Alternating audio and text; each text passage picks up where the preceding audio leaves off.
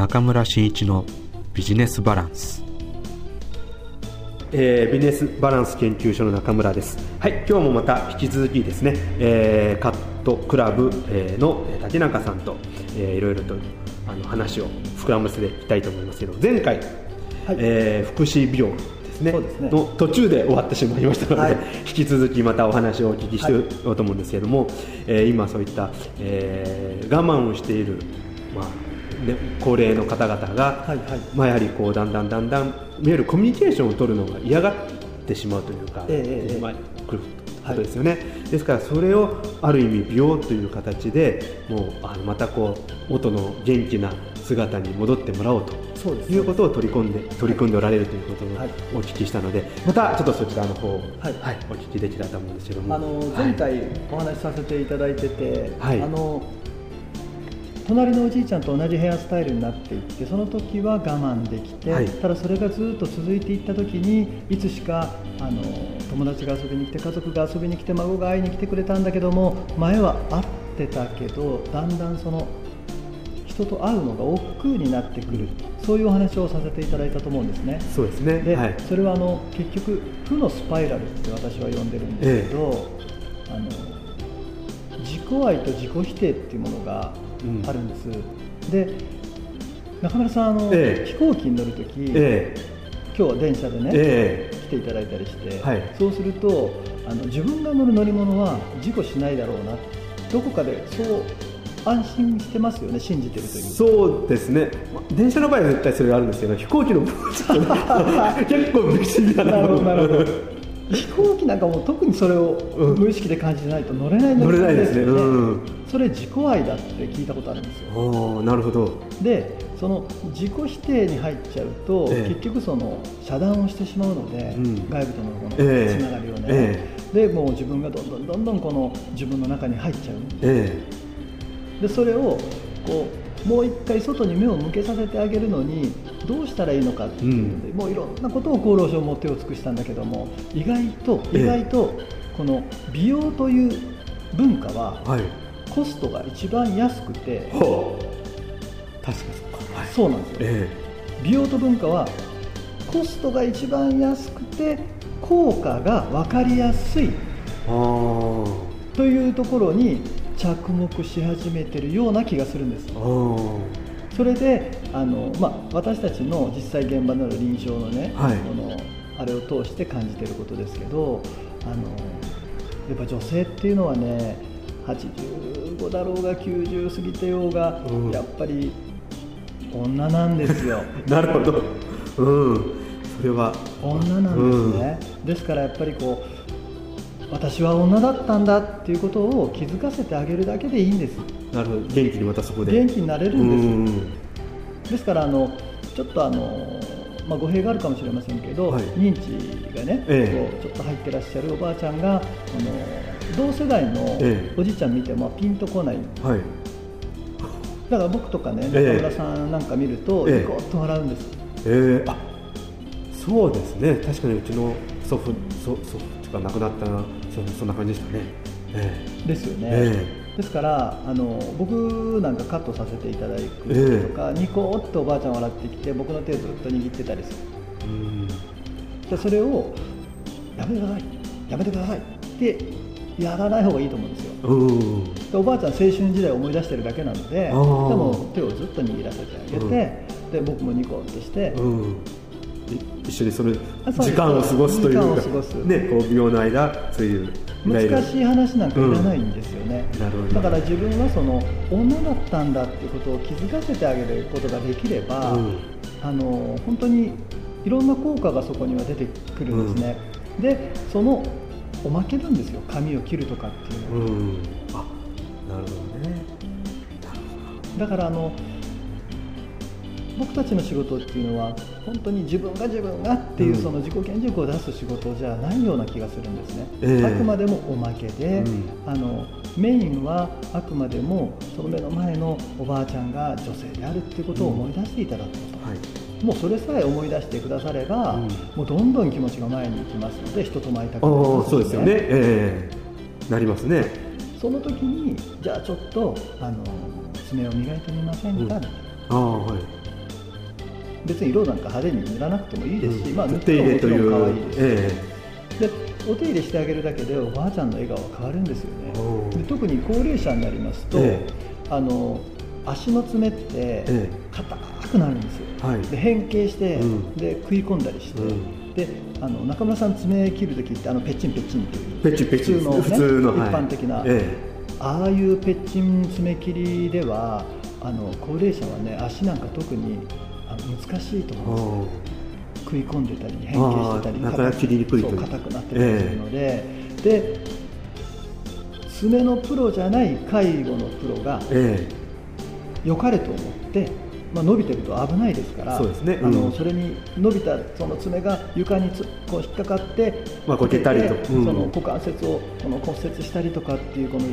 重症化してしまうケースがあるので。だからあのその介護のプロたちは良かれと思ってその爪を切るんです。でもええ。本当に難しいんで、ついあの肉片まで切ってしまって血を出させてしまう、うん。だけどこれがあのちょっと違う形でニュースに流れ流れちゃったりするとその介護士の皆さんがその虐待をしたんだとか、うん。すぐメディアで取り上げるんですけど本当にそうなのかなうん私はじゃあ誰かがその足のね爪を切って差し上げたらいいのに、うん。そうですね。それどれだけ難しいのか、うん。ましてや介護士さんっていうのはプロじゃないんですよ、うん。爪を切ることに関してプロじゃないんですよ、えだからここにあの私はよく考えるのは異業種のつながりっていうのは、やはりプロなので皆さんがね、そのお互いがプロで自分の得意分野を発揮をしながら、ええ。そこの中心にいる人は誰かって言ったら高齢者。これから高齢者は減ることはありません。日本の中で。増えることがあっても、うん。うん。ということはあの、まあ、変な言い方ですけどマーケットとして考えた場合も、ええ。とてもここは重要なうん。そうですね。とこだと思うんですね、でもそれを介護の世界の人たちだけにええ。任せては。任せては、多分限界だと思うんですよ、うんあの介護始まったばっかりですよね、まだええ。日本の中で、そうですね。から、いろんなこの中村さんだとか、うん私だとか、いろんなプロの人たちがええ。そこに関わっていく、いく私なんかで役に立つんですか？ってよく言われるんですけど、ええ。意外と本当にいろんな職業の方が必要なんですね。うん。でそのプロの知恵をはい。出し合って、でこの間にいらっしゃる高齢の皆さんがええ。一番この恩恵を受ける、うん。まあ、平たく言うと得をする、うん。そういう仕組みですよね、ええ。仕組みをやっぱ作っていくっていうことが私がこの掲げている訪問美容っていうもののスタンスですよね、だから私自身が儲けるとか、え私自身だけが儲かればいいとか、うん。そういうちっぽけなものではないんですよね。みんなでこう共同っていうか、えー協力し合って動こうとかそうですそうです。共同で何か新しいものを作っていこうとはい。いうような、えー考え方が必要だということですかね。そう思いますね、うん。あのまあ、日本もね、ええ。あの東日本大震災のような、ええ。こう大変なあのこう災害が起きて、えでまたあの原発の問題も起きて、えでまたあの台風で被害も起きて、え。でそうなった時にこう私たちいろんなことをこう学んだり、うん。感じたりええしてきたと思うんですよ。えあの日本は近年核家族化してきましたよね。ええ。いろんな事情があるからそうですね。仕方がないんだけれども、うん。あの被災地の現場で私があのたまたまなんですけど、ええはい。そのテレビを見てて、えー、すごいなと思ったのは、はい。あの小学校高学年そして中学生高校生こういう世代のあの学生たちが、え子どもたちが自分の意思でその体育館にいるうん。おじいちゃんやおばあちゃんのね、このまあ、お世話という言い方は当てはまらないかもしれませんが、そのボランティアを買って出ているといいますかね、えこれ昔だと素直にお孫さんがねおじいちゃんおばあちゃんのために動いてるだけの話ですけど、えこれやっぱり日本のん。この文化の中ではやっぱりえ家族という。一番、重なんていうんですかね自然っていう言い方も変ですけど、当てはまりやすいのかなって本来ここなのかなっていう、そうですね、はい、だただその現状がい。ろんな事情の中でその仕事がないとか、ねえー、地域に帰っても、うん、そうするとやっぱ都会に出て仕事しなきゃいけない。そうすると転勤があるとか、いろんな事情があると思うんです。で私がいつも思うのは目の前の自分の親と同世代の人たちに自分の親だと思って親切にしていくというもし気持ちがね、起これば、きっと自分の田舎でも誰かが自分の親にそういうことをしてくださってるのかもしれない。わからないですよ、実際は。ただ、そういう気持ちを持つということが、そのいろんなこの県を越えて、また市を越えてそして世代を超えて、はい、新しい、えー、もう一回日本を作り上げるそのビジネスの世界ばっかりじゃなくて、えー、なるほど。社会全体を見るというそうなんですよね、うん、そういうものの、えー、なんかこうちっちゃいことかもしれませんがそのつながりが一つ二つ100、1000、1万って増えていったときにあの何かが変わるような気がするんです、うん、そうですね。訪問福祉美容っていうのはその大きいそのなんか取ってつけたことではなくて、ええ、そういう考え方の延長線上にあるだけの話なんですよね、うん、でたまたま私が美容師をしてるだけで、え、だから自分の得意分野でお役に立てることっていうのはこういうこと、うん、ただここで間違えちゃいけないことがあるんですね、はい、これはあのボランティアでいいんじゃないですかってよく言われるんです、はい、私はボランティアはあの時と場合によると思うんですね、うん、あの災害時とか、ええ、あの緊急時とか、はい、そういう時は必要だと思います、うん、ただ